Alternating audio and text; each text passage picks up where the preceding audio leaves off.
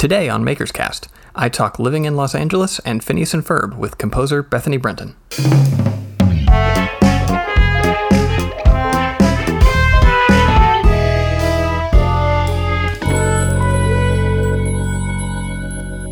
Welcome to this episode of Maker's Cast, my excuse to talk to interesting people in the name of marketing. I am Matt Pritchett, and I'm joined today by my friend Bethany Brinton. Hello. Hello, thank you for being here. Of course. So much fun. It's been a hot minute since we've spoken or seen one another.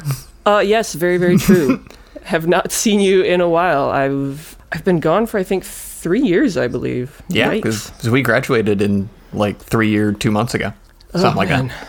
Yeah, It's time moves it's- fast outside college. it's it's scary and it's Hmm. it's odd. I was talking to someone uh, about it the other day because I'm in LA and the the weather never changes, which gives you an added aspect of I have no idea what time of year or day or week it is. Hmm.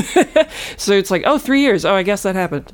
Yeah, because here you can tell by how damn hot it is. Yes, you're like hmm. This feels like July damn hot, not August damn hot yet. So, to the purpose of mentioning that we uh, last saw each other at college, I guess it's time to do the now recurring segment on this show, which was, which is how did you get to Belmont?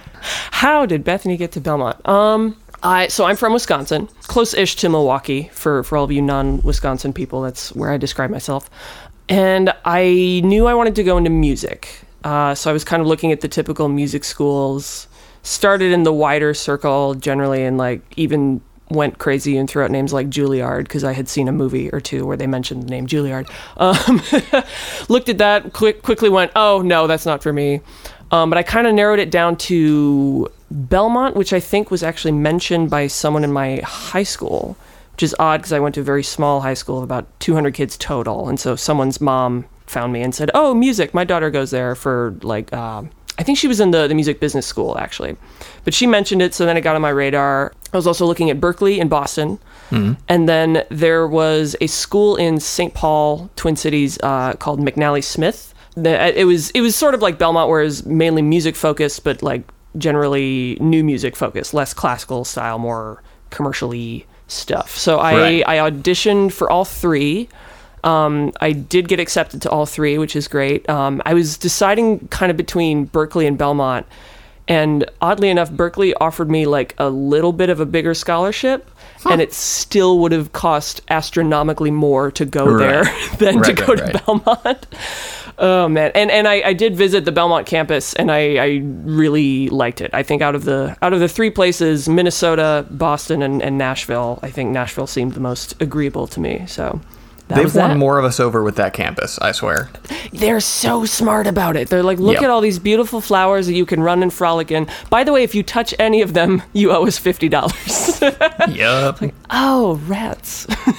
Do not step on any of the greenery. Stay on the pathways. But yes, we love Belmont. Some some of the administrators may be playing some Alice in Wonderland esque croquet. oh my gosh, that's funny. So, what major did you start out as? I began as commercial music, um, and there are like a hundred different emphases you can choose. I think there's only like five. I can never remember all of them. But uh, commercial music with an emphasis in composition and arranging. And I, I think I had gone in kind of deciding between doing that and then doing the the now joke major um, entertainment industry studies. No offense to Right. anyone who's ever graduated with that, but it can kind of be used as like a um, a catch-all for, for people who are like not sure what they want to do or if you want to like really focus on something it's sort of like a design your own major sort of thing um, and I, I knew i wanted to go into film scoring or or at least film and music or, or some some sort of combination of the two and so I had started in commercial music. I'm like, all right, I want to go into composition and then kind of see how I can fudge my way into the film side of things. And then sophomore year, lo and behold, Belmont began their film program, or at least like kind of officially started it. Seemingly out of nowhere. Seemingly, very seemingly out of nowhere. I and it's funny because I had done like a ton of research on on all three schools and like all their programs and oh, are there any film schools nearby and do they have a film program and blah. And I had heard nothing about Belmont film program. I had heard that you could get a minor in film at Watkins and still go to Belmont, and so I looked into that. I was like, eh, maybe I don't know. Sit in the Rosa Parks traffic for 30 minutes. Yeah, oh, so not worth leaving campus. I didn't even have a car on campus my freshman year, so I was like, I don't want to do that, uh, especially d- combined with a music major. I mean, the scheduling would have been Oh, God. awful. but I I don't even know how this happened. I think I was either approached by someone or I mentioned it to someone I was talking to like entertainment industry studies. And they said, "Oh, you should go talk to Will Akers. He's doing a film thing." And so I literally just sat down with with uh, Professor Akers for maybe like one or two meetings. He he kind of went around campus, I think literally to the dorms, and like said, "Okay, I'm going to talk about the film program for like half an hour, and then you can ask me questions." It was so very like out of nowhere, and so then I, I signed up for it, and then either it was either beginning sophomore year or or like the second semester of freshman year was when like classes started to be offered. Right. Uh, and I, I remember doing that because, and I, I had looked at this puzzle a thousand different ways. And hilariously, the only way that I could make it work was to get two degrees Oh, simultaneously. I was like, can I major in commercial music and minor in film? No. Okay. Can I major in film and minor in commercial music? No, you can only minor in classical music. Okay. Um, could I could I take some film classes and sort of like fudge it in as a minor? No. I'm like, oh, all right. Let the I double guess- major commence. uh, du- and it wasn't even a double major like one degree. It was you you were getting two degrees because Oh, there's no other way to do this. That'd be in so two I different have schools. a yes, two different schools. I have a bachelor of music and I have a bachelor of arts. Yippee! You got In- the bu- you have the bum. I have the babum. Oh my god, I'm gonna call it that from now on. and I, I always joke I got two degrees in the two disciplines where no one really cares about your schooling. Yeah. oh man. Yep. yeah, I, I went through a f- semi-similar thing, except I didn't go through with it because I heard about the film thing, you know, Oh, right. back, back end of freshman year, as a lot of people did. And you know, I was an English major, and at the Mm-hmm. time, I was thinking more about whether I wanted to do a screenplay kind of deal. Right. Right. So I heard that the film thing was going to exist. Sent uh, Will Akers an email. He's not. He's not a doctor or anything, right? Um, no, he's not. Professor Akers, I suppose. Uh, and like, I just met with him over lunch, and he gave me like the overview of what the school was going to look like, and seemed like the fairly typical, from at least my perspective, film school thing of you will learn how to do a little bit of everything. Yes, yes, Which and that's seems that's kind of the way they were setting it up. It's Yeah. it's honestly, and and I mean, I'm out here now. Literally, I mean, I, I kind of stick to the music side of things, but knowing how the whole process works is incredibly helpful. Because then you can you can I mean, not necessarily like talk shop with other people, but you you know what they're talking about when they talk about like color correction and uh, Avid editing versus uh, Adobe Premiere editing and like slotting in different grades of film and like types of cameras. So it's like I have a general idea of all of that stuff, Right. Which And- kind of like gives me street cred to a very very tiny tiny tiny extent. right. And film being like maybe the most collaborative form of art that exists, it Yeah. helps to know a little bit of what your other people are doing. Yes, exactly. It's nice to know where the thing has come from and where it's going after it leaves your desk, for sure. And I guess the other thing Belmont gave you was uh, was it a semester or a full year you did at Belmont West? Uh, Belmont West was. Oh, actually, so I did. I was part of the flagship uh, Belmont and Hollywood program, Q Music, um, which was essentially Belmont West, but over the summer. And it was it's kind of designed specifically for the film students to do. So it's it's a it's from the motion pictures program.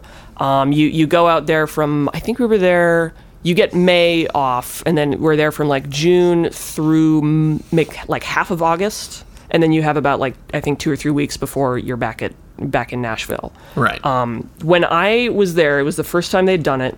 It was the summer before my junior year. Um, and there were six of us total. It was three girls, three guys. And so we had two apartments at the classic Oakwood apartments in LA.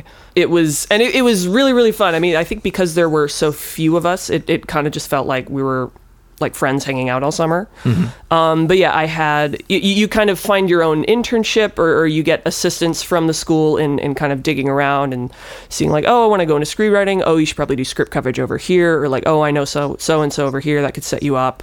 Um, so through Will, I actually got to intern at uh, Lionsgate in their TV music department, which was awesome. It was it was cool. I was there, I think, about maybe three days a week, and then because I'm an over worker i almost said achiever but that makes it sound more important than it is it's not but because i work too hard um, i i wanted to find something a little more close to like music in the actual like making of it if that makes sense Yeah. um, so literally this is hilarious i just googled film music los angeles and Came up one with of the about a million results. a million results, but one of the first results was um, the place where I currently work. Actually, it's called JoAnn Kane Music Service. Oh, wow. Um, and they're a music prep place. Um, I, I got connected with them, uh, and I, and it was very very casual. I would come by like maybe one or two days a week if they had any additional help they needed. I kind of just like helped clean up their their back area. I would catalog like iTunes CDs and stuff for them. But that that's where I learned a lot of kind of the nuts and bolts of what goes into like recording a score and like literally physical pieces of paper being taped together and, and booked up and given to conductors and musicians and then brought back. Um, so yeah, that's that's what I did for that summer. And then in all my free time, I, I did all the touristy LA things, and it was a lot of fun. Nice. if you still work there, is that I I seem to have some memory of like for outside context, the only time that we ever knew each other, hung out in college, was in that middle. Like the one year between your summer in LA and you leaving to move to LA again. I think And so. did was it sort of a a when you left they were like you can come back kind of thing? It was well. I remember actually, funnily enough, Lionsgate offered me a job like that summer Oh, wow. because it, it was weird because the, the TV music department was actually like four people, and so I was the fifth person, and one of the four people just happened to be accepting a position somewhere else. Um, so it was really chill, and they're just like, "Yeah, you're cool. Do you want to work here?" And I was like, oh, I don't know. And I talked to my parents, and of course, my parents are like, you should finish school. And then the, the guy who was leaving was talking to me. He's just like, yeah, you know, it's, I mean, you should probably finish school. This isn't this isn't like one of those jobs that's worth leaving school for. And I was like, Sure. all right, fine. Uh, and then with with JoAnn Kane, um, I kind of just kept in touch with them. They they have a lot of interns that that come through in in the summer months, like from colleges and and things like that. So I just kind of is stayed in contact and then let them know when I was graduating. Um, I had zero promise of a job from them. It was it was it was very very vague, as a lot of LA things tend to be. I remember talking with my now boss on the phone. I'm like, "Hey, I'm graduating. Uh, I'm gonna be out there soon." He's just like, "Yeah, just like swing on by." And I'm like, "Okay."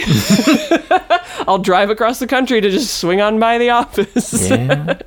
and I did. Uh, did your car magically turn into a Prius as you entered, like the Oh as you entered. LA County? It's truly amazing, and you it, it's only white. You don't get to pick the color. It only turns into a white Prius as you drive through the dome of Los Angeles. You enter the the, the Stephen King esque dome of smog and sun, As Hotel California plays in the distance, yes. and it radiates off of your white Prius. Yeah, Oh, pretty gracious. much.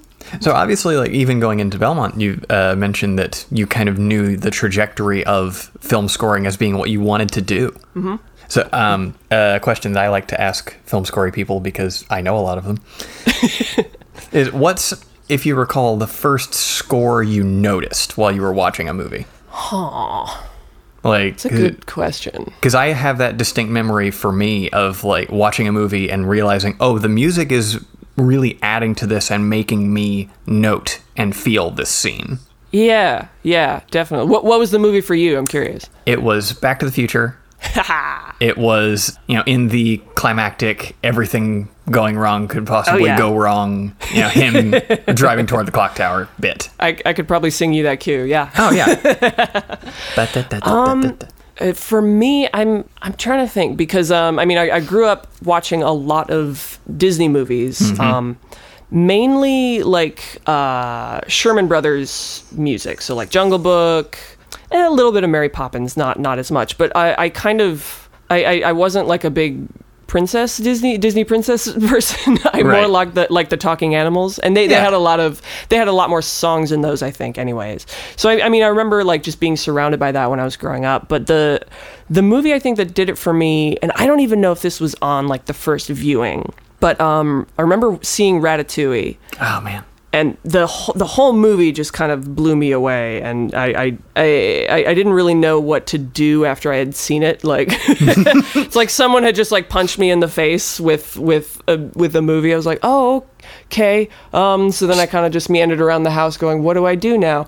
And so I think part of my brain just became obsessed with that movie. I'm like okay I'm gonna find about everything about this movie. I look at IMDb and uh, oh Brad Bird. Okay cool. And then uh, Patton Oswalt he's the voice and uh, oh and music. Okay cool. And so then I just kind of downloaded the album um, of the score by Michael Giacchino. And so then, of course, I looked up Michael Giacchino's stuff, and and I was just listening to the album on repeat, and I think that's when I really started to get into it. Because just by listening to the score that they released.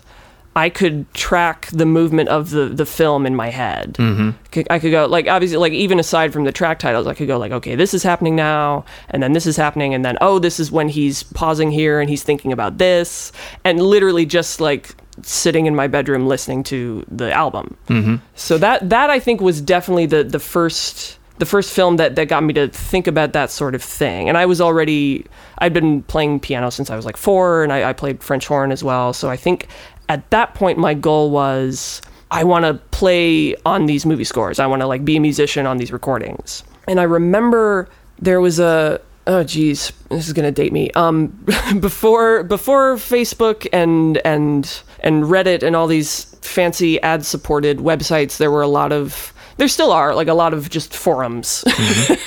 And you'd, you'd troll the, the internet going like oh video game forums and oh chat rooms and, and aol and things like that. But there's i'm i'll bet you it's still up and running. Uh, there's a forum called pixar planet. Oh my. um, oh my is right. And so and so it, it's just a f- place for like pixar fans to come and chat and talk about things. And and tiny little baby bethany was just like i want to be in film scores and this is so cool and don't you like ratatouille? And and someone someone messaged me on there and he was he was like very eloquent. I, I don't remember his name or like his username or anything but he said hey so i'm actually a musician um, and I've, I've played on some of these scores um, and, and i see you're trying to do that. Like is, is that what you want to do? I'm like oh my gosh yes.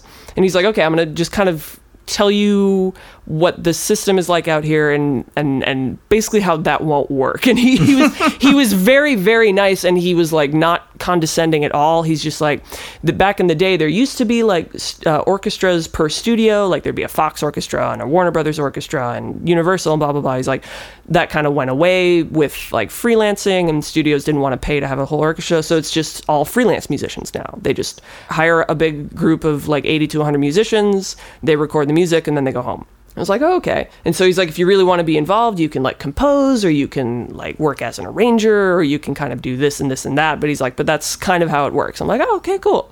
And so then from then on, I think that kind of, I kind of branched out and started looking into the different aspects of, of how a film score gets made and all the hands that it passes through. So Yeah. Mm-hmm. And I feel like particularly Ratatouille, like that marriage of Brad Bird and Michael Giacchino, yeah. it, it's it's a phenomenal movie. It is my favorite Pixar movie, which throws peop a lot of people aback. uh, It but seems to be like a movie that people forget about. strangely, yeah. they just and and not in a bad way. I think they just kind of take it for granted. Like, oh yeah, that's one of those great Pixar movies. I'm like, yeah, but it's really really great. Mm-hmm. like when they're doing the thing that I'm sure all humans do, which is regularly trying to remember the chronological order of Pixar films, as I do on occasion, they probably forget that one. they probably forget 2007. I have it mm-hmm. on I have it on the poster in my in my apartment. Yes. But yeah, man. I, I But can imagine yeah, that uh, listening to that score, like that, that's one of the big things about it is because that movie was such a great marriage of really memorable imagery and really great music. So it's easy to remember both when you only get one. Yes, very very very true. Is- yeah, I remember seeing those. im- It, it's it's like when you remember seeing one of your favorite movies for the first time, and you kind of wish you could like have that feeling again. But like, there's a few there's a few shots in that that I remember just like being blown away, and I was like, uh, what, 14, 13 or fourteen at the time, and so yeah, de- yeah, definitely. Definitely image images and and and audio kind of spark off each other. Is that the Remy chilling on top of a building looking at the Eiffel Tower poster? Yeah. Yeah. Well, no, I mean that, but like in the movie, it's such a cool shot because Oh, at it that is. point, it's it's like a reveal and it's a big boom up, and so you you see you see Paris like as it kind of rushes into view, and of course that's when the the music swells and everything, and I was just like, Mm-hmm. oh my gosh, this is so cool. And he, I feel like he's one of the modern masters of having one theme that is used 15 different ways in a score. That's true. He has. I think he has like two themes in that one. Mm-hmm. But but yes, I and uh, I, I think what you're talking about with with him and Brad Bird, it's easier to to write a theme. Maybe not write a theme. It's easier to use a theme in that way when the movie presents you opportunities to do that. That's true. And like, I don't want to. I don't want to get into film composer nerd territory, but like a lot of a lot of composers today, or, or even a lot of just like people on the street will be like, "Oh, how come Marvel movies don't really have like a theme for their superheroes?" Or like, "I can't hum the Captain America theme offhand," or blah blah blah. And and then everyone's just like, "Oh man, look at Star Wars! Look at Star Wars: New Hope! Like you can you can sing the Force theme right away." It's like, yes, you can. If you go and watch Star Wars, and you, you can think of that scene where, where Luke is like looking out across the two suns and the Force theme is playing. Movies today don't give you those moments of like pause or like reflection or even like a big reveal is usually like in dialogue or it's just like a big pullback on like an image without a huge impact behind it.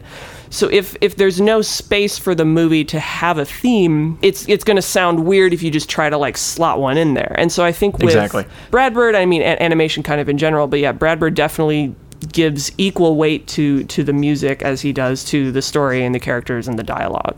I don't know if I've brought this up with you before, but are you aware that there are uh, this tangential, but I thought of it because of the Ratatouille poster. Are you aware that there were some friends of mine in college who like saw you and like and how like how you dressed and being a tall, thin, blonde person and went, "Holy crap, a female Matt." I think maybe. I I think you don't might have I mentioned brought this up. maybe you might have mentioned it to me once or twice. I forgot, and that made me laugh so hard. Yeah. but yeah, I would. Because we were we were both doing like vests and fedoras But and doing stuff. vests and like occasionally I wear a fedora and like Converse and Yeah. just someone's And like, "Is that Matt?" What? But then I think it was Kennedy, like when we were both in the same dorm, like before Oh, we right. hung out, and then we did like uh, there was a weird thing where people could like sign up to have their dorm room on a tour, like Yes. for for the other people in the dorm. It was very strange Yes. to me. But I went and I your room was in there because I knew your roommate because I was roommates with her boyfriend at the time. Right now Yeah. they're married. Yes, they are very recently. Congratulations if they're listening. Yay! And I went in knowing that like you were her roommate and saw like a Ratatouille poster and some How to Train Your Dragon stuff and some Sherlock stuff and went, "What is happening? How were they so right?" How are you? How do you know all of the correct things to Yep. have? Because I remember, yeah, I remember doing that.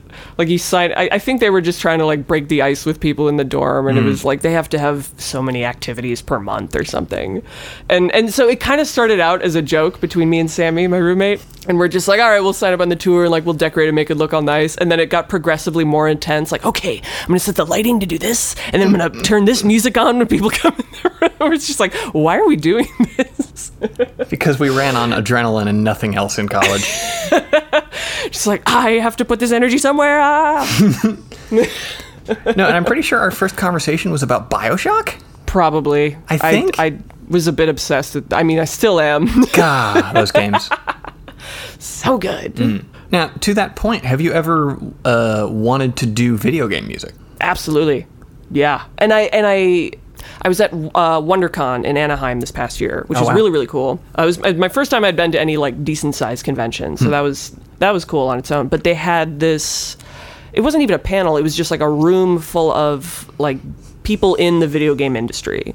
And literally, they were just sitting at tables, and then you would walk up to the person in front and be like, "Hey, I'm interested in like scripting, or I'm interested in design, or level design, or, or script writing." They'd be like, "Oh, hey, you should go talk to Brian over there," and then you could go talk to the guy for like an hour. Um, and so I said, "I'm interested in composing."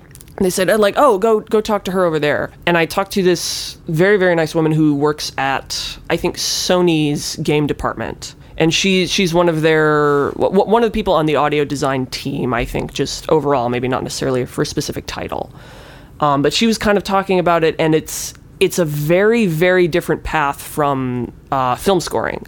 Or may, maybe not path, but workflow for sure. And and she was saying you almost create sort of like concept music because you, you might be given like a, a script or, or just like a description of like the level per se or, or where where the character is going and what they're supposed to be doing but you, you probably won't have any video or any gameplay at that point because they're just creating it from nothing So sort of mood music. yeah, mood, mood music in a way, and I mean some some people do this with films, either either to kind of get the idea going in advance, or to like help out the actors, or to help out the director or something. But for video game, you you kind of you're kind of building the game along with everyone else. You're just providing the the audio aspect of it, and so someone might write like a piece of music that's like loopable, obviously, if you're walking around in one area. And then as the level becomes built and designed and, and starts to take shape, they might say, oh, okay, we, we want more of this sound, or we can move this over here. Or actually, we've cut this level entirely, so sorry. Um, but it's it's more of like an overall concept piece. And obviously, each game has like its own sound and its own in- instrumentation that it uses to, to, to create that, that feel for that game. I'm like obviously thinking of like Bioshock or Bioshock Infinite or even the. Uh, I can't remember what what the title was, but the the Assassin's Creed with Austin Wintory who did the composing, where he basically just used like a string quartet. Oh wow. It's really really cool. So you you kind of like work with the director and stuff, but it's an incredibly long process. Obviously, these games take like years to make, so you might come in pretty early on and then write a lot of music and then not see a product until it's like maybe a few years later. yeah. So yeah, I'd absolutely be interested in doing that. And like in independent games, obviously that would be really really cool.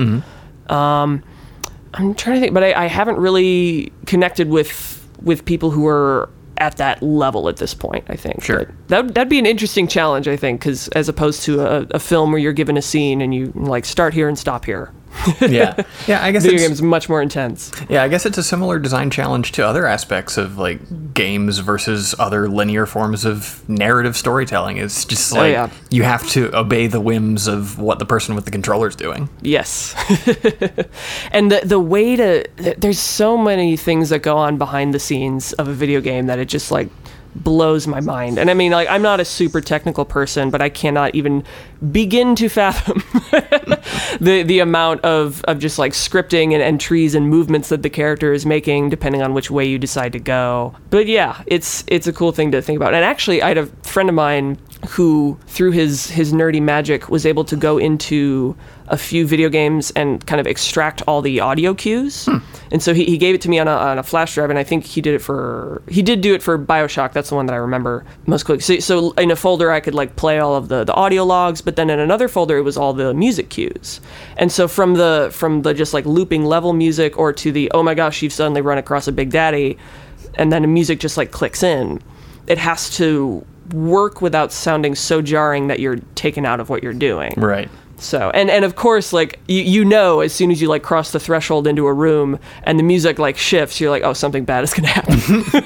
Yeah, I'm the thing- scared now. That's the thing I've heard, like uh, audio engineers and uh, composers, both in the video game uh, sector, talk about. Is like we want to make it such that the "there's danger around you" music doesn't cue until you see it. Otherwise, it's like a radar. Oh, absolutely. Yeah, it's like if a random wolf is sneaking up on you in Skyrim, you might get a music cue before you get bit on the ankle.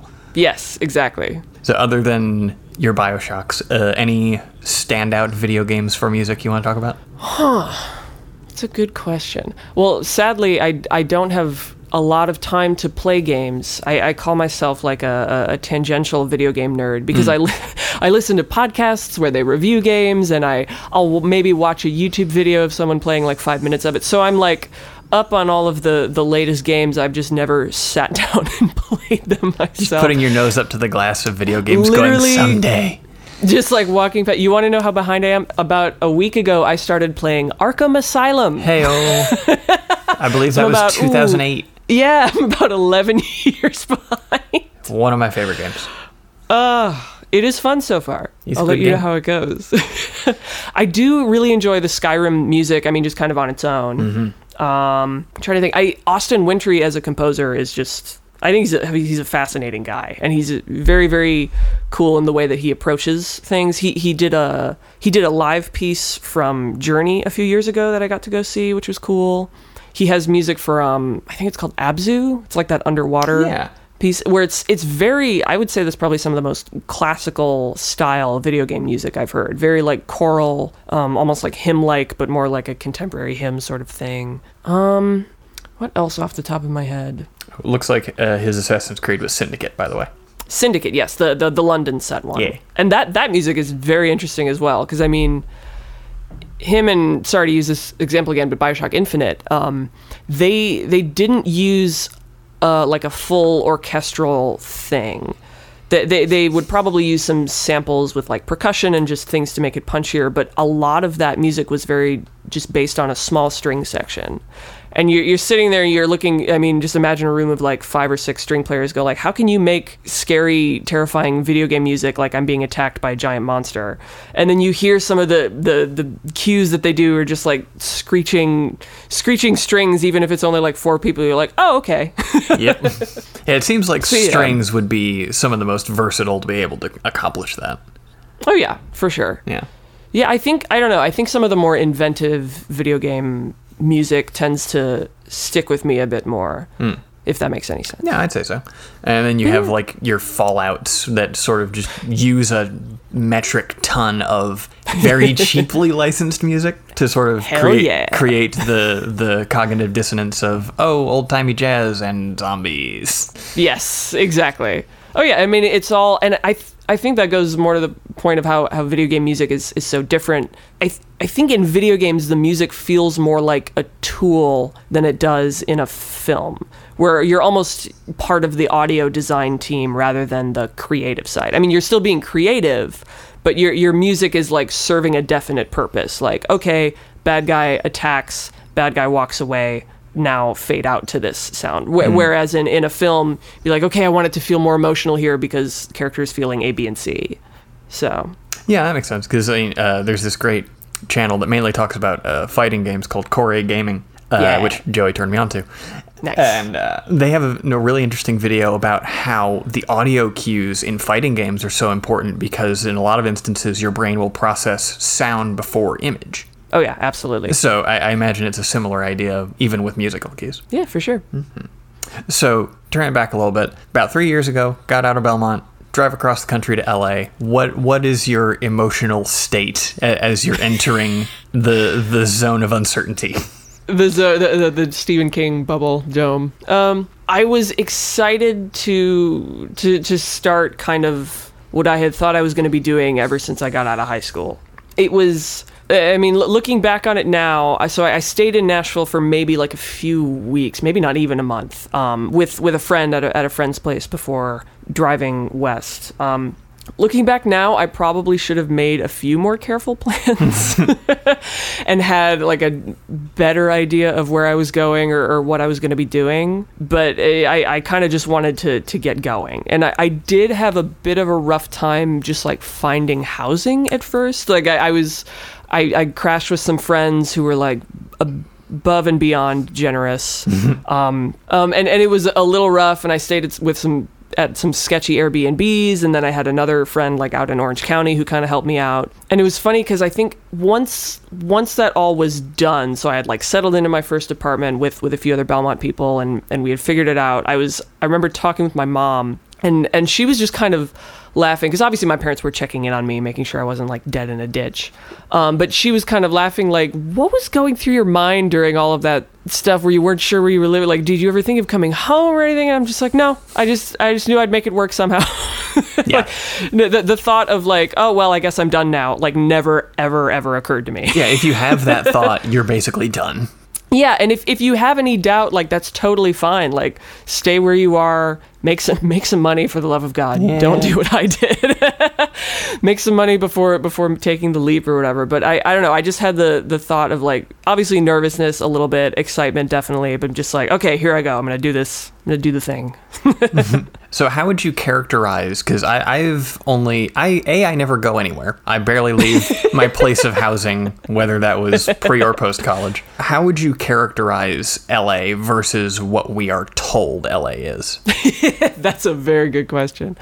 Well, and so I think the the Belmont and Hollywood program was really great because it let me live there for a summer and kind of get a feel for the city. And then in, mentally you can kind of decide okay yeah i could live here or nah maybe not. And funnily enough about half of our six person group decided to live out here and then about half was like eh maybe not. Um, so that was definitely helpful and and I would I would characterize that time as more of a like vacation. Sure. Like I was interning and like working and going to an office, but like I'd be there half a day or they'd give me two days off and then I'd like go to the beach or like go to Disneyland and of course when you're there you're just like LA's great. It's mm-hmm. like yeah it's great because you get to like do nothing all day. Yeah, it's like study abroad without the passport. Yeah. but out out here, LA as a city, I don't know, it's interesting. And and I'm I'm very glad I went from Wisconsin, Milwaukee-ish to Nashville to LA. I hmm. felt like that was a very good transition because Nashville is like just a little bit bigger than Milwaukee, has more going on in terms of entertainment and music and and connections and what have you. But it's it's still a fairly like small town in the grand scheme of things. Oh, yeah. And then LA is honestly more of like someone drew a circle around like 15 different small towns and called it Los Angeles. so of course, if you ask where anyone lives in LA, they'd be like, I'm on the east side or I'm on the west side or I live in the valley. Um, or like Culver City or Palms or Santa Monica or downtown or Hollywood or Burbank or Glendale. There's, there's like a billion different little areas and neighbors. So they all kind of have their own flair um, and their their own vibe, I guess. But it's you, you kind of just have to see if you can. I, I, I like I like ha- having an adjustment period, or at least like coming out here and, and stay with a friend for like a few weeks or, or a month, or just kind of stay with a family member, like drive around, see if you can get used to the traffic. Eh, the, the weather is the weather. It's going to be nice and beautiful, and then people are going to complain when it rains for two out of the 365 days, and then go about their business. So yeah, the weather's great. The the the people are honestly like everyone. I, I hear everyone complain about people like in LA. Oh, they're so fake and they just want to use you and blah blah blah. I think you'll find people like that in every city though. For sure. They just all have like different flavors. They have different flavors. They have different accents. They have different things they're getting at. Yeah. The the bouginess like- manifests in different ways. Where out there it's Yes. like Botox and home remedies is what I have been told by stereotypes. and out here it's like EP release parties Oh yeah. and I can't think of anything else because I don't go out. Oh yeah, for real. It's and and it's that thing of like I've I've heard a lot of people coming to LA or, or think about coming to LA ask me that question. I'm just like, are there fake people? Are they going to try to trick me? Or how do I know? I'm just like, have you ever been to a party and talked to people and and you can instantly like see like, okay, I'm going to get along with you or like, ah, maybe not. Or like, all right, you seem cool. And if if you get a like a weird vibe from anyone, you're just like, I don't know if I like you. Then just don't hang out with them. Yeah. I think the problem comes from so like creative people, obviously like composers or, or actors or directors, being very very desperate to try to get any sort of work or get anything out there, will just say yes to every person that comes across their path. And and yes, it's good to do that, and it's good to have work to an extent.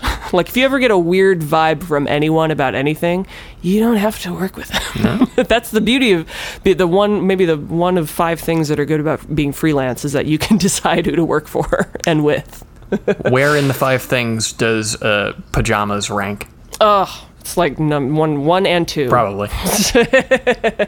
uh, it seems like to some degree you found like a, a form of circle in LA at this point. Was that through just like going to networks and parties and things? It's odd. I, I it was like a weird combination of so a little bit of Belmont. I moved out here with with two other film majors. I, I befriended a few people at work who were like kind of closer to my age, so I kind of um, met them and hung out with them. And then there's a few composers forums on Facebook um, who would have meetups, so I would meet a few of them occasionally here and there. Um, and yeah, I mean, like you, you start to get a feel for it, and you, you start to make friends and kind of see what people are doing. Um, and then weirdly, um, I, I became connected with the creators of Phineas and Ferb. I was getting to asking about that because I, for the life of me, could not remember how that connection happened. it's hilarious and very very strange um, and it could probably only happen because those two guys are like the, the nicest most generous caring giving human beings on the planet. But yeah i got connected to them through belmont funnily enough. I'll, I'll, I'll try to tell a, a quicker version of the story. Um, so my when was this? This was the summer before my senior year I was I was in Nashville taking some summer courses, two degrees. Remember, don't do that. Um, taking summer courses to catch up, uh, and also interning. So I was interning in Columbia, Tennessee, which is about an hour south of Nashville. Um, there's a guy who lives down there named Rick Clark. God bless him. He's amazing. He used to live in L.A. Um, moved back to Tennessee, uh, but he works as a TV music supervisor. He just kind of does it remotely. So he usually has a few interns from Belmont, kind of help him around the office, depending on what show he was supervising. Um, at the time, he was working on Hell on Wheels on AMC, which is really fun. So I would go to my classes in the morning during the summer, drive an hour south every day, um, help him out, uh, work on cataloging CDs, and then drive back and then do it all again. Um, but I became good friends with him. He was really cool. He he liked my work, and then I invited him to my recital at uh, it was my senior year, fall semester of senior year. So I still have the poster. Oh my gosh, you have it! I have That's the Back so to the great. Future one, yeah. I have one too. It's in my room. Um, but yes, I, I invited him to my recital, and actually, bef- I think I literally saw this on LinkedIn. Funnily enough, I was I was like trying to add stuff to my profile, and so I was adding my boss, and it said like, "Oh, your bo- uh, Rick Clark is a friend of Swampy Marsh," and I'm like, so, "Swamp, Swampy, Marsh, Swamp." The, the that one that one the one of the creators of Phineas and Ferb. As in so I think Dan I like Swampy. as in Dennis Swampy. So I think I like very tried to very casually, but probably failed horrendously. Uh, tried to ask him about it, like, "Hey, do you know Swampy Marsh?" Um, and he's like, "Oh yeah, we were we were like neighbors when I lived in L.A. He used to live in Venice, and he would like hang out with him, and they became buds." I'm like, "Oh, cool." And so at my senior recital, among other things, I closed with. A, uh, a transcription of "Summer Belongs to You," which is probably one of my favorite Phineas and Ferb songs Top from one of their yeah. specials. Top five. It's so good. Um, but I, of course, I had the whole thing filmed like every Belmont kid. Uh, I, I put it up on YouTube for my friends and family to enjoy, and I, I sent it to Rick. I'm like, oh, hey, s- like if you get the chance, just send it to Swampy. Like it'd be cool if he saw it or whatever. He's like, great. Didn't didn't hear anything. Did truly did not expect anything of it at all. I mean, it's an it's a YouTube video. And then what I was in like my music theory class or something, um, like in January, January, February, and my phone pings and it says like, "Oh, Swampy Marsh just tagged you in a tweet." I'm like, "Oh, what? oh, what?"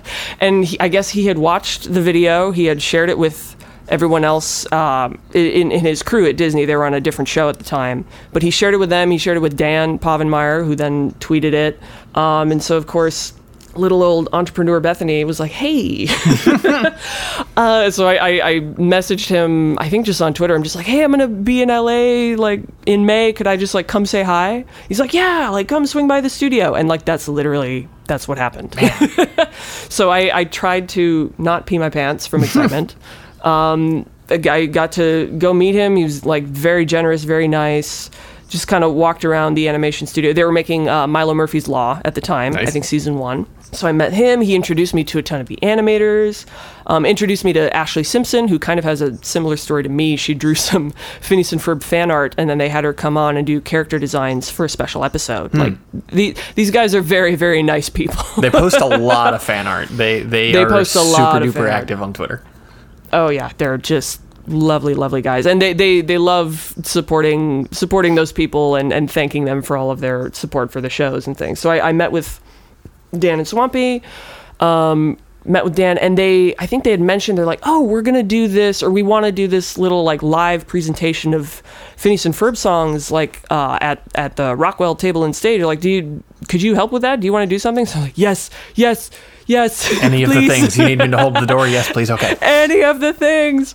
And so they're like, all right, yeah, let's like pick a few songs. And so we, I think we did like a 20 minute set. I, I took down all the tunes, made some charts for them. We had a few rehearsals, and then like Danny Jacob, producer extraordinaire of all the Phineas and Ferb songs you hear, like showed up and played guitar and was just like it was the most surreal experience. and and Dan likes to tell this story all the time. But he's like, yeah, when we when we met, she was like very nice and like very professional, and and was just like like rehearsals and like give us all our music and like walk us through it and be really nice. And I think we were at uh, a dinner after one of the rehearsals, just like chatting. And Dan was just like, "Oh, so do you do you watch the show, or did you just like really like that one song that you did on your recital?" And and I kind of just like quietly said, "I'm just like, I, I've seen every episode multiple times." and I think I'm just like, I think I'm going to wake up at any moment, and so I just don't. Yep. so he's like, "Oh, okay. I don't so you know are that a fan." I don't know that a a lukewarm Phineas and Ferb fan exists. I'm very, very good at putting my emotions in a tiny box in the back of my head and then unpacking them when I'm out of sight of anyone else. Put that box inside so I would go box. home and mail that box to myself. So I would go home and like scream into a pillow of excitement, but at the, in the room I didn't want to be that person, No. and so I don't know. Maybe I should be a little more forward next time. And it, it got you where you wanted to go. It got me where I wanted to go, I guess. So yeah, we did the show. It was great. And then uh, about a year later, year and a half later, um, Rick, the the my bo- internship boss who had connected us in the first place, did a live show or did a, did a music fest in Columbia called Muletown Music Fest because Muletown is the nickname of Columbia. And so Rick had the amazing idea. He's like, "Oh, you guys should do the show. You guys should do like a whole set of Phineas and Ferb songs, and everyone should come out to Tennessee." And we're just like, "Oh, okay, I guess." Like, are you sure? He's like, "Yeah."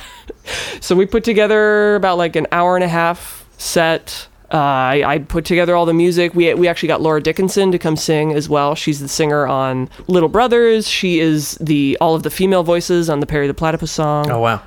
um, she she's done a lot of work for them and she's an amazing singer so we got professional people and then i got to hire a few of my musician friends in nashville which was really cool but yeah we we did that set in in tennessee and like people drove across states. Mm-hmm. People flew in from out of town to like meet meet up with their friends and like come see the show. And it was funny because dan and swampy weren't i mean they, they were expecting like fans to come but i don't think they were expecting the amount of people to show Right. up that they did. And i kept warning them. I'm like you guys you have a rabid fan base. Mm-hmm. They will show up and they did and they were surprised. And it was it was really really cool and everyone had a lot of fun doing it Yeah. so and now I'm friends with Dan and Swampy, which is very odd to me as one of the biggest fans of Phineas and Ferb. But yeah, it's kind of how that happened. Didn't you get to do something for Milo Murphy recently? I did. It's funny because I, I think so. I got to co-write a song with uh, Dan Povenmire and Martin Olson, who's one of the writers on the show. Hilarious. He's so funny. Um, but I actually co-wrote a song with them. I think it must have been like July of 2017. And because it's animation, it takes 100 years to actually get to the TV screen. So, yeah, I, I got to co write that for them. And then Danny Jacob produced it. Um, Aaron Jacob, his son, sang on it, which was really cool. Um, but yeah, that was fun. And then, um, so Swampy also runs his own animation studio called Surfer Jack Productions. And they are currently producing Pete the Cat on Oh, yeah, Amazon yeah, yeah. Prime. Yeah, it's a it's a very very cool like preschool preschool age uh, like kids show. Mm-hmm. And so I've gotten to co-write on a few of those songs as well. I don't think any of them have aired yet, but there'll be like one in season two and then a few more in season 3 Mm-hmm. And there's like a ton of crazy awesome special guests on those shows. Like Diana Krall is in it. Don Was is like the narrator. I, I always tease Swampy that he's just using his show as an excuse to like hang out with musicians he really likes. like uh, Dave Matthews plays a platypus. Oh my gosh. Um, it's it's ridiculous. And then Elvis Costello is also one of the recurring voice artists. Jeez. it's like yeah, it's it's it's an excuse, but it's a really really cool show. Really, and and the music, of course, obviously is like awesome. It's it's way better than like your typical wheels on the bus preschooler kids music. I, mean, I when I worked in a couple bookstores, we sold a lot of Pete the Cat books. It, it's a very popular thing, and they ha- they've had music tie-in to that for a long time. Oh yeah, I believe it. Mm-hmm. Well, yeah, it would come, often come with CDs. Cool. Now, do you, I don't know if you know this. I certainly don't. Is there actually like a platypus in the Pete the Cat books, or do they just have to put a platypus in his show? Contractually obligated to have a platypus in every show. No, I I don't know. Um, there might there are a lot of different animal creatures, and I've I've seen an image of the platypus. I don't think I've pinpointed the the episode that he appears in. He, he does not look like Perry. He's not a Perry ripoff. It And is I can not. assure you he it is doesn't not sound like Bradley him Baker. No. It's no, no, it's not. Oh man, it's Dave Matthews. But yeah, they they no, I, I don't know if there is a platypus. It's funny though. They have um burros, I guess, are the the animals. I think they're kind of just like prairie dogs. But they they jokingly named every single burrow with a, a B name. It's like Bradley Burrow and Bill Burrow and all that stuff. And I think there is a Beth Burrow somewhere. so Now, which one did your profile picture that I'm sure you're very proud of? I'm never changing it. So that was uh, Dan. Dan, who is the voice of Doofenshmirtz, drew drew a picture of Doofenshmirtz singing lounge singer style at a piano as I play. Because I one of the songs we did live with with our first production was the moments when we didn't get along. Which is actually not sung by Doof in the episode, but we're like we want we want to have Doofenshmirtz sing a song because he's here and it's funny. so we kind of change the words to have Doof sing it, and then it's a very slow like uh, 80s style pop ballad with just like a solo piano. And so it's it's hilarious to hear like his his grating german-ish voice singing as i play. So yes then he drew me that as a gift and i about died oh man Now, before we move on from Phineas and Ferb, I feel like I Mm-hmm. have to ask if you still have that video of you doing the the Perry noise with D. Bradley Baker. I do. And that was so that was actually during my summer out here before I had ever met any of these people. He he was at a, a podcast. Um, and I kind of snagged him outside and, and did the Perry noise for him. And he said, Oh, it's pretty good. I'm like, oh, okay, I can die now. There we go. there. yes. God, that man can do all the things and does do all He's- the things. He's terrified. I was I was watching something the other night, and I was looking up one of the other actors just to see who it was, and I scrolled past D. Bradley Baker, and it's just like, oh, he was the dog cockroach monster. of course he was. He's a very cool guy. Did you ever watch Clone Wars? No, I haven't, sadly. Although it is probably no, it is definitely going to be available on Disney Plus. Yeah. So maybe I will do that. I can get why people some are not. Uh, a lot of people aren't a fan of that show because it, it does what it sets out to do in a very particular fashion, which is be a certain brand of Star Wars. Yeah. But D. Bradley Baker playing literally every clone and making them like individual humans that you care about so is perfect. incredible. That's so perfect. Oh yeah, it's it's crazy, and it, it takes a, a lot of talent. It's funny. There was actually a a live reading of a musical that Dan and Swampy wrote. Uh, I think about a month ago. They they did this little like live production at, at Swampy's studios. It's and it's it's not a musical actually. It's a, a movie about a production of a musical. So it's a show within a show. Um, but the, the the show movie is called Dick the musical because it's uh, Moby Dick is is the the the story that the musical is based off Oh, of. But it's it's oh dear, it's it's funny and it's it's sort of a farce, but it it, it, also it's like an actual movie with with plot lines and and has a lot of heart at its center. But of course, they called in all of their all their actor friends to to come and make an appearance and do the stage reading. And so Dee, funnily enough, was playing a human person. and no no animals i think they, they made him do one fart noise just for the sake of, of having him do something but he was just there speaking in his normal voice i'm like oh yeah i remember what that sounds like When he's not a sky bison. no he, uh, and, and usually his speaking voice reminds me of spongebob because he has many many bit parts on spongebob So many. on the topic of podcasting, which I say while we're on a podcast, uh, you Mm-hmm. you are recently part of a podcast. I am indeed. It was fun, and and it is fun rather. And we, uh, I, I started it with my friends kind of because we were shaming each other so much for the movies we hadn't seen. we were we were getting together to record a special episode of of one of our friends' podcasts, and so we- we had met, but we hadn't really like talked for a, a, any long period of time. And so over the course of this episode, just like, oh my god, you haven't seen this? Oh my god, why? What's wrong with you? like literally like verbally abusing each other. Then we're like, I mean, every movie fan has has a list of movies that they're never going to get to, Yeah. or that they they they th- trick themselves into thinking they will one day, and then they just watch their favorite movie for the 90th time. Or they tell people they're going to put it on their list just as a social nicety because, God, I will never watch X. I'm never ever going to watch that. No. So yeah, so the the podcast is called It's on my list. Um, it's myself and my lovely group of friends, and every every episode we we pick a movie that someone in the group hasn't seen. We, usually we try to hit multiple people, and then we'll, we'll all go and watch it separately, and then kind of come together and, and talk about it, and talk about why we haven't seen it, why we were avoiding it for any particular reason, or and and whether or not we we liked it or disliked it. So like, oh, I'd been avoiding this movie and I watched it and I was right and I hated it, and now I hate all of you. that has happened to me. Yeah. Um, but yeah, I, I wrote the uh, the theme music for that. As did well, wonder. So, haha, yes, Yes. that's me. So how did you come upon like that group of? Po- I, I they make a joke in the episode that I listened to of it's on my list about how like everyone in LA is doing a podcast at any given moment. so uh, how, how did you happen upon this podcasty crew of humans? Oh man. So this actually ties into the the Phineas thing, strangely enough. So Cheryl Jones is kind of like the the the head podcaster of, of all of us. she has an excellent podcast called Movies Made Me. I'm giving you a shout out, Cheryl. Um, called Movies Made Me, where she she asks her guest each week to give her the five movies that influenced you the most. So not necessarily your five favorite movies, but the ones that had the biggest effect on your life. Um, and so she had done an episode, I think, with Swampy, and so I had dug that up uh, and listened to it, of course, and and kind of seen what his fa- favorite movies were, and that was that was interesting. And then she, she and Brock actually attended the first uh, live Phineas and Ferb show that we did out in L.A. And so they, they wore like they have like Doofenshmirtz pins and T-shirts and stuff, and it was really cool. So that's where I met them for the first time, and then kind of through the the the course of us knowing each other and us being like tangentially related to one another, we we hung out a bit more, and then I I did an episode of Cheryl's podcast.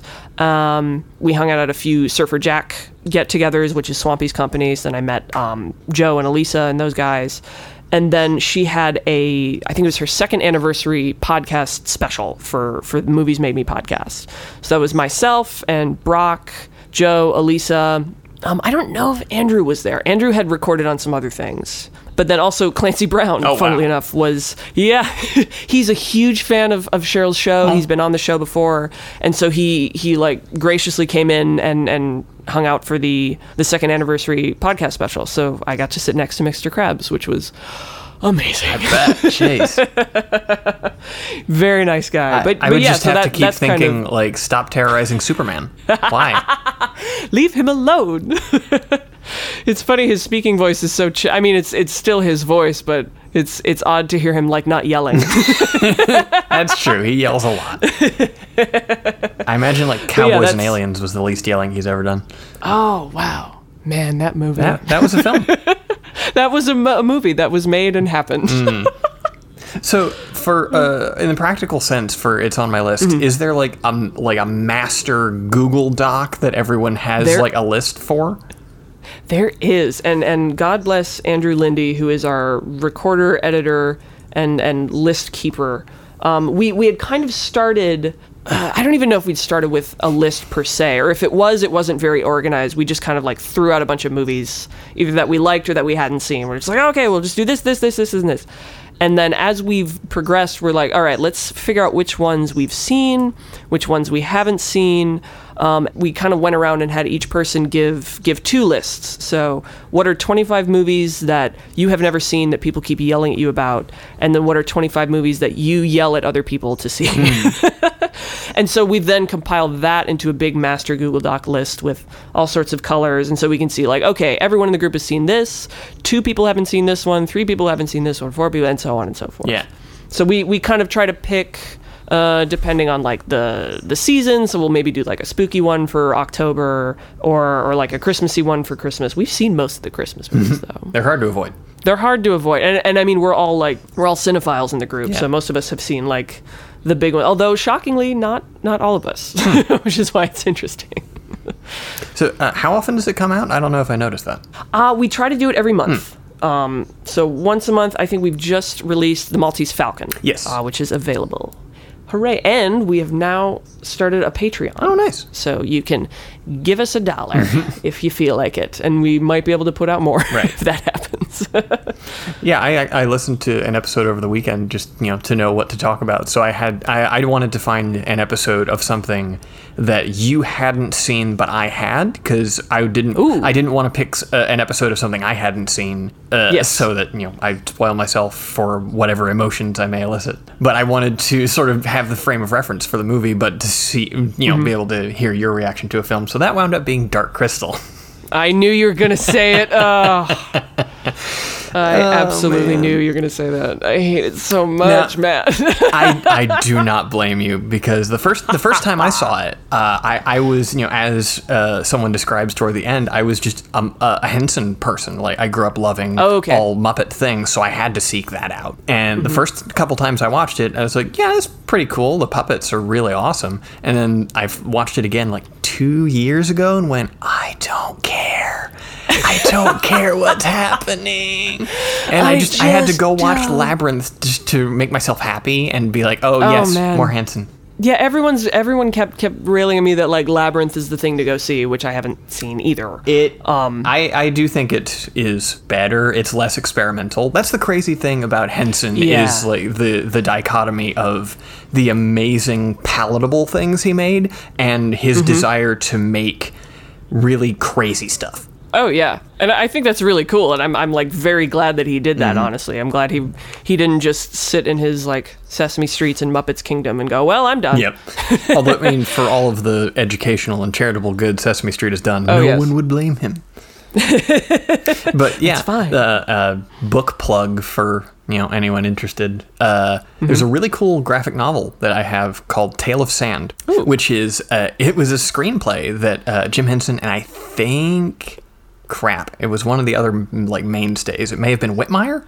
Uh, Hmm. the, the two of them co-wrote, and it's this crazy like ab- absurdist avant-garde ac- action film essentially Oh, what? it's very strange and you know they made they wrote the screenplay and it came to a point where jim henson had to decide okay like because he's been you know doing all this puppet stuff on late night television and commercials Yeah. but he and he was making all these weird short films uh, so he had to decide am i going to pursue you know making a tale of sand like a full film or do I want to make Sesame Street? Do I want to, you know, try this educational show uh, with the the puppet side of me? And obviously, we know which one he picked, and I think history Yeah. is, is better for it. I think he picked the right one. Yeah. I think so, because like a crazy avant-garde film, it- as cool as it could have been, you know, probably be forgotten to some degree, or, or a very niche audience. But uh, years and years later, I think about five or eight years ago, uh, that screenplay was picked up by a short-lived and then bought out co- uh, comic book company called Archaia. oh, so they kind of developed it into a graphic. Yeah, they gave the screenplay to a phenomenal artist named Ramon Perez. Wow. Who who j- like single-handedly produced this I think it's like 10 by 14 hardcover graphic novel. Oh my god. It's absolutely beautiful and a very strange story. I'm sure yeah, that's co- yeah, and that's a cool thing for like Henson fans to seek out. Mm-hmm. That isn't necessarily like. I mean, it is Henson, but it's not like a produced film or TV show, or, Yeah, it- it- or even a puppet. It's, just it- there. It's very much the other side of his personality. yes, yes. So yeah, that's a cool That is thing. interesting.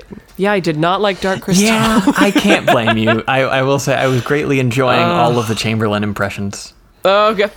Hmm. Yes, because Cheryl was sick that day, and so she she texted us, or she texted Brock, and was like, "All right, you have to read my review," and then we're like, "Okay, we have to do it in the Chamberlain voice." Yes.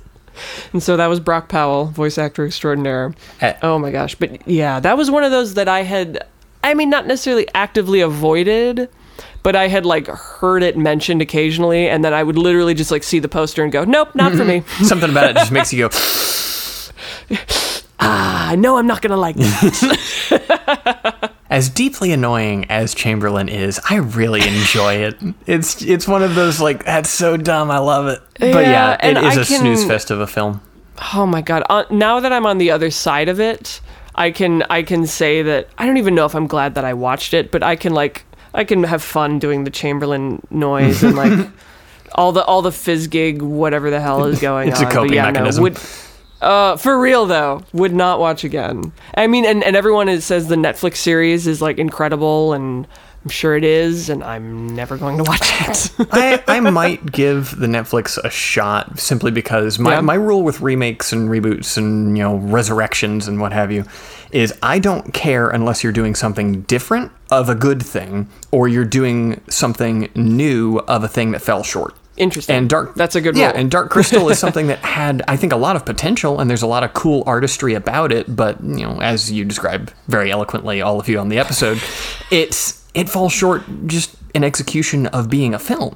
Yeah. So if like if they can pick up the world and the puppets and do something cool with it, why not? yeah, then by all Mm-hmm. means, please. But you uh, you are a fan of other Henson-y things. Yeah, and strangely enough, I've never seen like a full episode of The Muppet Show, Oh, wow. which is shame on me. Of course, I like grew up with Sesame Street, of course. Um, I'm trying to recall. I'm I I enjoy and appreciate the Muppets, but I haven't like gone and and sought them out necessarily. I, I think I've seen maybe a few movies, but not not a ton of them. Mm-hmm. Yeah. But I, I could name you like the Muppet roster. Sure. and they're they're great and cool, and like Frank Oz is amazing, of course. True. But like, yeah, I I I love Henson. I just don't love Henson. do you have an favorite Muppet? Oh yes, you can tell a lot by a person's favorite Muppet. I think I think growing up like like Sesame Street age, it would probably have been Grover. Sure. Oh, Grover's great. Monster at the end of this book. Um, yes. For pure entertainment, I love Animal. just cause just cause he is every drummer who has ever drummed. Yeah. A- and oh. if he's and if you know a drummer and you're thinking, oh, that's not true, that's because they drum. They get it out. It's because they drum. There's a reason there are like broken chains around his wrists. It's because you try to restrain them and it doesn't work. Yep. Especially like if you're in middle school band practice, you cannot restrain their oh. arms. Yes, the skit with shoot is it is it him and I think Chita Rivera where she sings Fever? Yes. Oh wait, I, That is one of my favorites. I don't know if that was her, but I do remember the skit Oh, you're talking shoot. about. Yes. Ah, that's yes. Yeah, that's a good Amazing. episode. Oh, yeah, yes. I, I own a few seasons of Muppet Show. It's a Oh, it's it's a good time. Uh, Rita Moreno, Yes. excuse me, Rita Moreno. That's actually a phenomenal episode all the way around. Yeah? Yeah. I, I do. I need to like sit down and, and, and watch a full episode of that sometime. I wonder if that'll be Disney Plus. they do own the They- oh, Muppets, yeah? don't they? They have done Uh, some decent things with it since they bought it. Yeah. I think it's got to be Gonzo for me. Gonzo, Gonzo is good. I would get Gonzo and Grover mixed up when I was younger. That's reasonable. Now, now I know the difference. A superhero and a crazy person. yes, that and uh, C- Cookie Monster is a classic. We Oh, had a we had a Cookie Monster like special VHS tape that I would watch Hmm. many many times. So, The Cookie Monster Twitter is very enjoyable. oh my God, there's a Twitter. There is a Twitter. oh my God. He, he, he tweets frequently about cookies, and occasionally, like they'll do some kind of like uh, field trip where Cookie is making an, a celebrity appearance, and they'll put up a video. Oh my Like he sang the awesome. seventh inning stretch at a baseball game recently. Oh, I think I did see that one. Yes. that is awesome. Oh, God bless Twitter. So on it's my list. wha- Uh, I there was obviously several that you were the you have not seen it person. Was there one that you are supremely glad that that show made you watch it? Uh, that may be spoilers think. for the episode. To be fair, That's true. Maybe spoilers for the. There's actually one that we haven't released yet. Um, that I would say for sure. Um, and it's I will say it's a Del Toro film Oh. that I had never seen. I was never. I'm I'm not a horror person. I I won't seek it out. Um, just because moving images tend to stick in my mind longer and and keep me awake at night and I don't like not being able to sleep. sure. Uh, um, I, w- I wonder if Joey can exercise a bleep because we've never done a bleep before. Was it bleep? Yes. Yay! Hooray! I figured out the riddle. You figured out the riddle. Bleep it, Joey. But yes, that will be our um, October episode. So sort of creepy-ish, Halloweeny, Yeah. close enough. But yeah, and I going into that, I had again with, without spoiling it, I expected the movie to be something that it wasn't. Mm. And and wh- when I came out of it, or like after having watched it, I'm like, I'm really really glad I watched that. yeah, it's, it was it quite was a film. cool. Oh yeah, it was it was very cool. And I'd I'd seen um I think the only other Del Toro movie that I've seen is Hellboy. Yeah, Hellboy one. And that was yeah. Only yeah, I haven't seen the second one. Or, or the second one, or the, the the reboot, which I don't need to see. Yeah, the reboot. it didn't look great. Did not No. look like a good idea. Yeah, I mean, the only thing I heard about the reboot was from fans of the comic who went who, who were of the opinion that it was much closer in like tone and plot to the original Mignola comic. Okay, where yeah, where the Del Toro movies are. It's kind of like uh, how the Chris Nolan Dark Knight trilogy. I don't really think of as Batman movies. I think of as Chris Nolan movies with Batman in it. Yeah, Yeah, yeah. It's like absolutely. the Hellboy duology that Del, uh, Del Toro did. They feel like Guillermo Del Toro movies with Hellboy characters, and they're really good. Yeah. And like Mike Mignola was there, say, you know, uh, consulting, but Yes, but it's still a Del Toro. very much so. uh, uh, Shape of Water was also excellent. I have not seen that. Funnily enough, It's probably. I think it's n- just below Bleeds for me in Okay. in his movies, like in my critical brain, in my Yes. in my me brain, I, it's probably still Hellboy. Okay, interesting. I, I, I do want to see it. I'm not opposed to, to seeing that one. I think there's a f- some other Del Toro films that I'm like, that looks a little too creepy. Yeah. Just a little too much. His first movie is a trip. oh, uh, Devil's Backbone? Uh, no, actually, uh, he made one in Mexico before that, oh, shoot. with but it was still with. Ron Perlman. of course. Ron Perlman played just the only English-speaking person, like an American bodyguard, in this Mexican film. yeah. That's incredible. Uh, any other major projects going on at the moment besides podcasts? And uh, obviously, still working Um, at uh, JoAnn Kane. I am still working at JoAnn Kane. Um, I've been doing a lot of like very short projects lately, but it's been really cool. um, so I I recently got to write the theme song for a travel show that's going to be on Amazon Prime. I think sometime this year. Um, so the show is called Our Man in Japan, and it's a British travel show about a guy, a British guy in Japan. Um, if, if you've seen Top Gear, it's it's one of the main Top Gear guys, James. Oh May. wow! Yeah. So that's what he's doing post So Grand they- Tour. Yes, post Grand Tour, James May. In Japan. He seems like he would So get yes. by the best in Japan because of his like very calm demeanor. yeah, they're not going to send Jeremy. They're not going to send Jeremy to any country Uh, for an extended period. To be fair, we love you, Jeremy, but James is probably a better fit. so yeah, I got to. Do, it's it's a very short little theme, but it, I guess it'll play on every episode. So I'm very glad I got to do that. It was very very cool. Um, I I got to co-write some of those Pete the Cat songs. Um, there's actually this was a very cool last minute project I did. Um, the 16th Street Baptist Church in Birmingham, Alabama, um, where the uh, KKK bombings took place. I think in the like 1968 or 69, late 60s. Um, they just renovated their space. Actually, they've renovated the church, and I guess they have a little exhibit on the civil rights movement and obviously the role that the church played in it. And so there was uh, there's a, like a 15 minute or so documentary that's going to be playing kind of in that area, and I was asked to play uh, an arrangement of Amazing Grace over the the end portion Oh, of wow. it, which was very very cool. Um, very very last minute, um, but I was very grateful to help out, and it's and it's a very very nice documentary, kind of on the bombings and and the the four very young girls who were killed and, and kind of the impact it had on the area and on the civil rights movement. So that's a cool thing I got to be involved with recently. Um, and there's there's also a, a feature film that I had a hand in scoring that will probably be in video on demand around Christmas. It is a entitled A Holiday Boyfriend. and if you love Hallmark Christmas movies, then I have the film for you. there is an audience for that,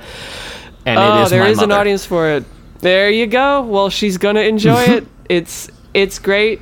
He's a the the the male lead is a sort of a cowboy ranch hand type, so There you go. it's good. I, I honestly had fun doing Yeah. it. It's fun. I got I got to write a nice little theme and and it's a it's a, a nice warm fuzzy holiday feature.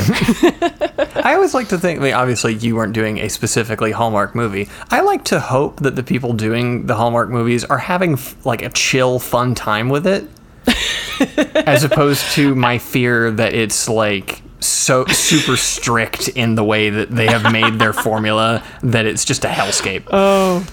Actually, it's funny you bring that up. I have a I have a friend out here who usually writes for about two to three of those movies every Oh, year. wow. Like he will write the full score um, and usually simultaneously because they kind of drop these all at once. especially the Christmas ones. Yeah, they're we're coming up on like movies. the three months of Hallmark Christmas movies. Yes, you wake up on Black Friday and there's like 40 new movies that are streaming.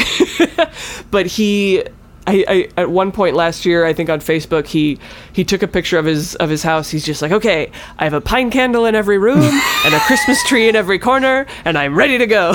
So yes, he has fun with The it. The spirit of Hallmark is well within this house. oh, spirit of Hallmark, I call upon thee. Reruns of Murder She Wrote and Mat- Matlock. yes, That's the other Hallmark channel, the Hallmark Movies and Murders or Mysteries or whatever it is. oh, murder murder mystery Christmas. Oh, let's write it. Let's Mm. do it. oh, I meant to ask about this sooner. Haven't you done some like um, live orchestras doing uh, score kind of deals, or been involved with Be them? more specific. I feel like Oh, oh, oh! Uh, the the live the film film in concert. Yes. films in concert. Right, got it. Okay, yes is the answer. Uh, so uh, this is through work. This is through JoAnn Kane Music Service. We put together a lot of the uh, films in concert or films live to picture. So if you're your local orchestra, whether you're in Nashville or, or L.A. or Kalamazoo, uh, which actually has done a lot of our productions, um, can can rent any any movie that we've done. We actually do it through three different production companies. Um, but so we've done Star Wars four, five, six, seven. We're currently working on eight. Um, we've done most of the John Williams catalog, or at least the the big Nice. ones. So like Jaws, Close Encounters of the Third Kind, I was very involved with. Uh, Jurassic Park, Raiders of the Lost Ark. Um, uh, we we did Casino Royale last year, the, the the newer Bond film, and actually the project I just finished is Skyfall, so that's going to be premiering in London, I believe, next week uh, from this recording, so the end of September. Cool. Royal Albert Hall. Um, and last year, uh, I headed up How to Train Your Dragon live in concert, uh, which premiered in Lucerne in Switzerland, which was very, very fun. And I had a ton of fun doing that yeah. I, I can that was one assume of my there was. I, I can imagine the sort of tension in your body when that slid across your desk. you are so yes that's very very accurate. Well it's funny because at the time so we again we we do this for a lot of different production companies often simultaneously. So right now I, i'm not sure which of these i'm allowed to make public so i'm not going to say the titles but we're probably working on anywhere from four to five films in concert at one Sure. time. That's a lot of work. It takes about i would say about seven months of work from start to finish to get one of these to the stage um, so at the time, we we had a, a lot of movies in production, and and I kind of had a meeting with with my bosses, and they're like, "All right, we're gonna do like these four movies." And it wasn't like, let me know what you want to do, but I kind of like raised my hand. I'm just like, hey, so I know this score like forwards and backwards. And they're like, okay, great, do it. Like, that'll help. and this is what you call spin. This, this, uh, as opposed, that's professional speak for. Oh my gosh, please! That's professional speak for I'm an obsessive nerd. I like dragons. but yeah, it was I like I like dragons. It was very very cool and and um I I don't know if this will happen more and more, but um the the composer usually isn't involved in the production. I, I think a little bit more with some of the recent films we're doing where we're trying to get them involved or at least giving them a heads up and say, hey, would you like to come? And so John Powell graciously came to the premiere. Uh, he came to a few of the rehearsals. Um, was was very relaxed, like n- little to no notes at all. He was kind of just there to enjoy the performance. But it was very cool having him there and, and kind of setting things up. And, and there's there's a lot of challenges, as you can imagine, in, in taking this from uh, a music track that plays along with the movie to putting in front of an orchestra. Um, endurance, for one, for, for the musicians, because a lot of these are just recorded at the stage in like bite-sized pieces or on throughout the course of a week. Um, certainly not like back to back as people are watching the film. Um, and then a lot of uh, another challenge is like instruments that are out of the ordinary for the orchestra. So obviously in, in Dragons, there's bagpipes, there's dulcimer, there's uh, like ethnic drums, all of which an orchestra does not want to pay extra money to hire because why would you? It's it, it'd be weird and no one knows like a dulcimer player. Yeah. so we'll either th- th- there's a few solutions you can either like reorchestrate that So, for example, oh, there's a bagpipes patch here. Oh, that sounds kind of weird. What if we put it in the woodwinds and like the oboes and the bassoons instead? That might work. Um, or you can map it to a synthesizer, which we we have done a lot, and which is what we ended up doing for Dragon for some of those sounds. Um, or you can you can kind of uh, mask it with other things, or you can just leave it out and hope no one will notice. with uh, with Dragon, I would say there was a lot of reorchestration with the percussion.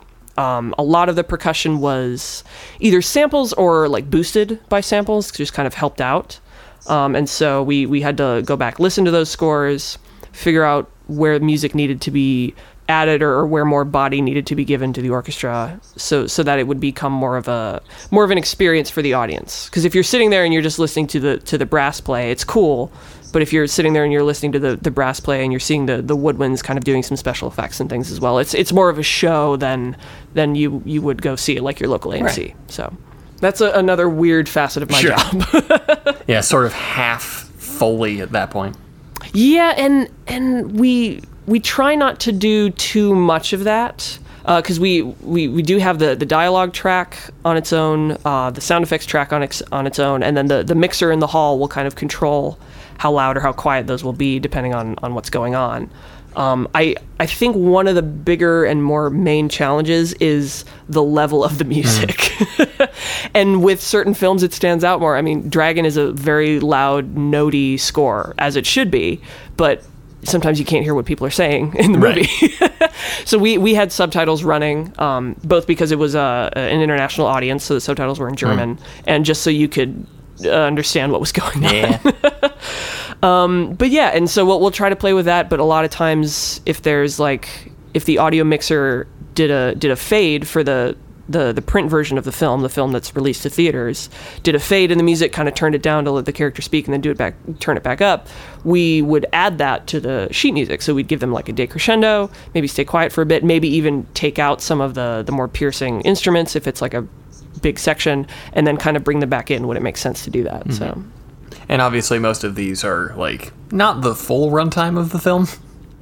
Uh, yeah, it is. Really? It's the full runtime actually, and then some. So we'll. Uh, we usually don't do a, an opening for the show, but we'll. It, the the film will start. Sometimes we'll we'll do the the logo, which is kind of cool. You'll see the Universal logo, but then the orchestra will play the theme live. Um, the film will run. They'll generally put an intermission somewhere in the middle. So somewhere where there's like a, an act break that kind of makes sense. We'll do a little outro. You get your 15 to 20 minute break to go to the lobby, whatever, come back, and then we'll kind of have an entr'acte, like you do. Like if you were to go see a musical, they would have a little medley of like the themes, and then the curtain would come up, and you would start act Oh, two. wow. So we, we kind of do that with with these films as well. We we try to pick a, a decent chunk of the score, a decent chunk of the main theme, usually something big and exciting to get you back to your seats, and then it, it'll fade back up into the movie wherever we left Okay, off. wow. So, Because I, I guess I was thinking of uh, more of a music from concert, but that's a whole nother thing. Oh no, yeah, and and some I, I have attended a few of those as well. They'll do what we call those like clip Gotcha. shows where you'll show a clip of of a film and, and not necessarily synced to the orchestra or it, it's just like a, more of a montage and then you kind of play along with it. Um, oft, oftentimes we'll we'll edit the end credits for these. We'll either like roll them a little faster or in, instead of like uh, we've for example, we've done all the Harry Potters in concert. You can go see anyone you want. One, two, three, four, five, six, seven, or eight. But we sometimes there will be like a weird pop song at the end, which obviously would be kind of a downer after just watching a live orchestra for two hours.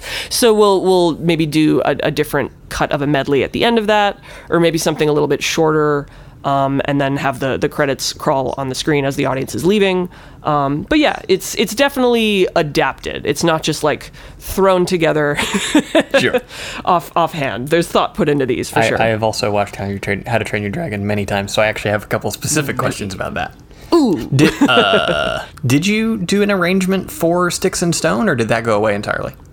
So what we ended up doing, um, and this is different for every movie. Um, This is the credit song from How to the- Train Your Dragon, to be clear to the audience. Yes. Yes. Uh, sorry, you non-nerds. What's it like? Um, it's it's a, a great Jónsi song that, that plays during the end credits. So what we did was we took the the final scene and then we faded it into uh, a medley of music from the film. So it fades into Romantic Flight.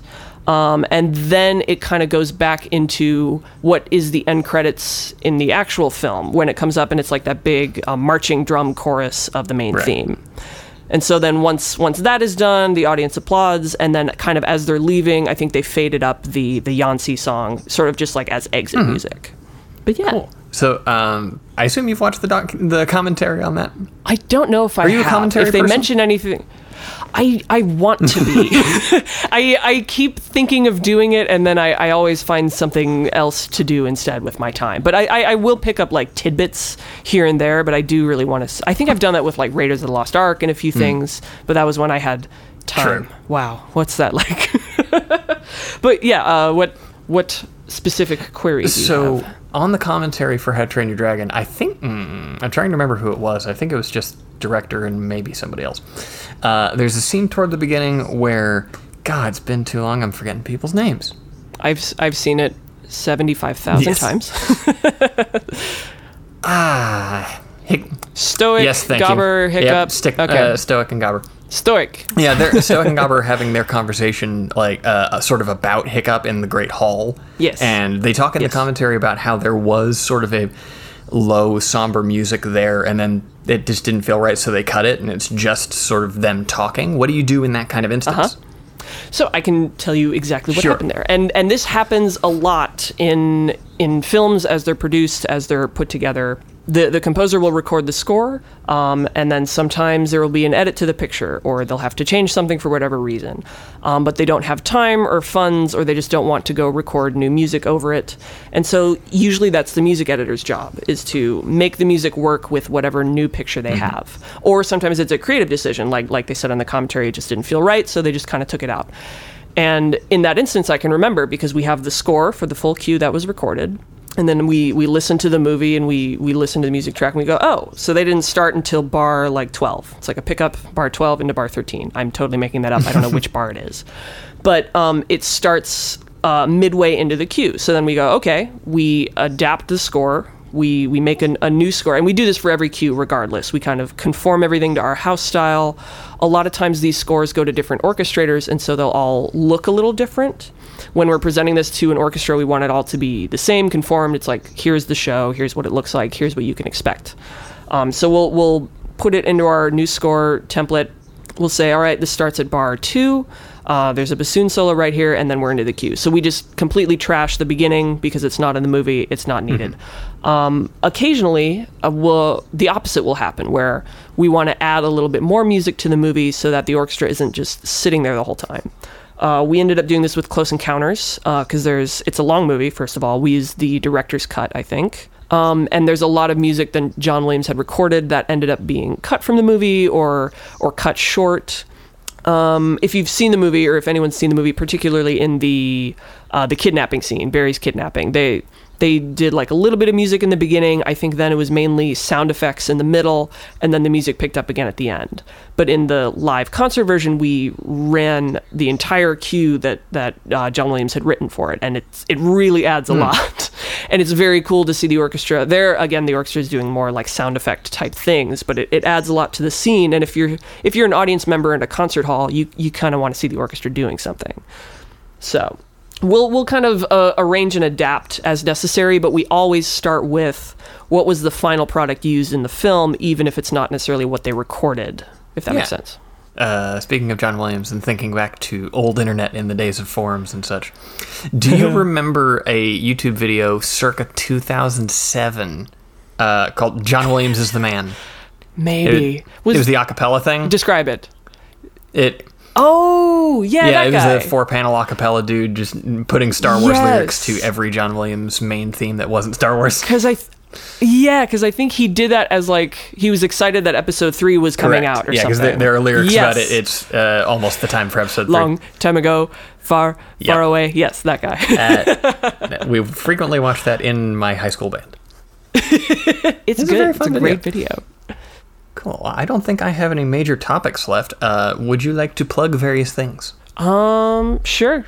My name is Bethany Brinton. You can find me on all of the social things by just searching my name. Do do do do do do, and then you can find my other podcast. It's on my list. Uh, anywhere you get your podcasts. And is the Patreon just patreon.com slash it's on my list? Yes, I believe it is. Search for us. Please give us a dollar or don't. It's your life. Don't let me tell you what And to do. I will search out that link and put it in the description of this episode. Awesome. Thank well, you. thank you for joining me. Absolutely. It's been enjoyable catching up. For sure. I, I need to I need to see you in, in real life sometime. in one state or another. For and sure. thank you to everyone uh, out there listening to another episode of Maker's Cast. So I will go ahead and do uh, my main plug and get us out of here. So, as always, Maker's Cast is brought to you by Music City Makers, which is a creative co op uh, of Nashville artists making stuff that they want to make. So, we are on Twitter at Music City Maker, uh, Instagram at Music City Makers, and Etsy.com slash shop slash Music City Makers. And I think that'll do it. So, we'll see you all in about a month's time. Alrighty.